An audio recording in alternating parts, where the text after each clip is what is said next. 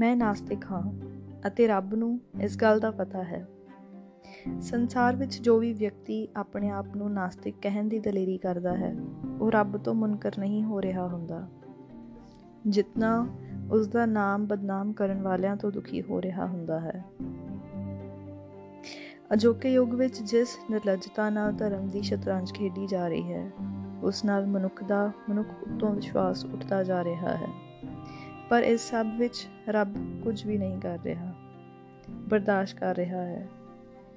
ਕਹਿਣਾ ਯੋਗ ਹੋਵੇਗਾ ਕਿ ਇਸ ਸਾਜ਼ਿਸ਼ ਵਿੱਚ ਰੱਬ ਪੁਜਾਰੀਆਂ ਦਾ ਭਾਈਵਾਲ ਹੈ।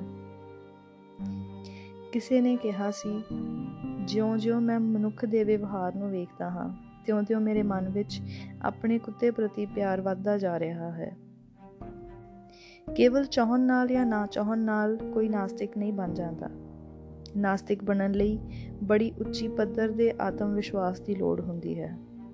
ਅਜਿਹਾ ਆਤਮ ਵਿਸ਼ਵਾਸ ਵਿਰਲੇ ਵਿਅਕਤੀਆਂ ਕੋਲ ਹੀ ਹੁੰਦਾ ਹੈ।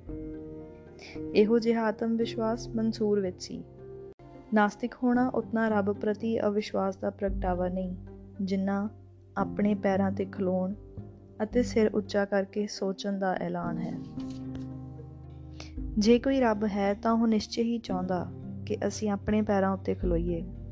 ਪਰ ਧਰਮ ਸਾਨੂੰ ਸਿਰ ਪਰਨੇ ਖਲੋਣ ਲਈ ਮਜਬੂਰ ਕਰ ਦਿੰਦਾ ਹੈ। ਜਦੋਂ ਮਨੁੱਖ ਨੇ ਆਪਣੇ ਫੈਸਲੇ ਆਪ ਕਰਨੇ ਸਿੱਖ ਲਏ, ਤਾਂ ਉਹ ਉਦੋਂ ਹੀ ਸਹੀ ਅਰਥਾਂ ਵਿੱਚ ਸੱਚਾ ਇਨਸਾਨ ਅਖਵਾਵੇਗਾ। ਧਰਮ ਦੇ ਪ੍ਰਭਾਵ ਅਧੀਨ ਮਨੁੱਖ ਨੇ ਹਰ ਇੱਕ ਨਿਰਣਾ ਰੱਬ ਉੱਤੇ ਛੱਡ ਦਿੱਤਾ ਹੈ। ਪਰ ਅਜੋਕੇ ਯੁੱਗ ਵਿੱਚ ਰੱਬ ਇੱਕ ਯੋਗ ਪ੍ਰਬੰਧਕ ਸਾਬਤ ਨਹੀਂ ਹੋ ਰਿਹਾ। ਇਸੇ ਲਈ ਹੌਲੀ-ਹੌਲੀ ਮਨੁੱਖ ਉਸ ਤੋਂ ਅਸਤੀਫੇ ਦੀ ਮੰਗ ਕਰਨ ਲੱਗ ਪਿਆ ਹੈ। ਮਨੁੱਖ ਦੀ ਅੰਤਮ ਬਗਾਵਤ ਰੱਬ ਦੇ ਵਿਰੁੱਧ ਹੀ ਹੋਵੇਗੀ। ਜਿੱਥੇ ਕਿਧਰੇ ਵੀ ਧਰਮ ਦਾ ਵਧੇਰੇ ਅਤੇ ਵਿਆਪਕ ਬੋਲਬਾਲਾ ਹੈ, ਉੱਥੇ ਗਰੀਬੀ ਹੈ। ਅੰਧ ਵਿਸ਼ਵਾਸਾਂ ਦੀ ਦਲਦਲ ਹੈ, ਬਿਮਾਰੀ ਹੈ ਅਤੇ ਅਨਪੜ੍ਹਤਾ ਹੈ। ਇਹ ਅਲਾਮਤਾਂ ਧਰਮ ਦਾ ਨਤੀਜਾ ਵੀ ਹਨ ਅਤੇ ਧਰਮ ਦੇ ਫੈਲਾਣ ਦਾ ਕਾਰਨ ਵੀ। ਪਰ ਰੱਬ ਦੇ ਡਰ ਤੋਂ ਮੁਕਤ ਹੋਣਾ ਮਨੁੱਖ ਦੀ ਖੁਸ਼ੀ ਦੀ ਪਹਿਲੀ ਸ਼ਰਤ ਹੈ।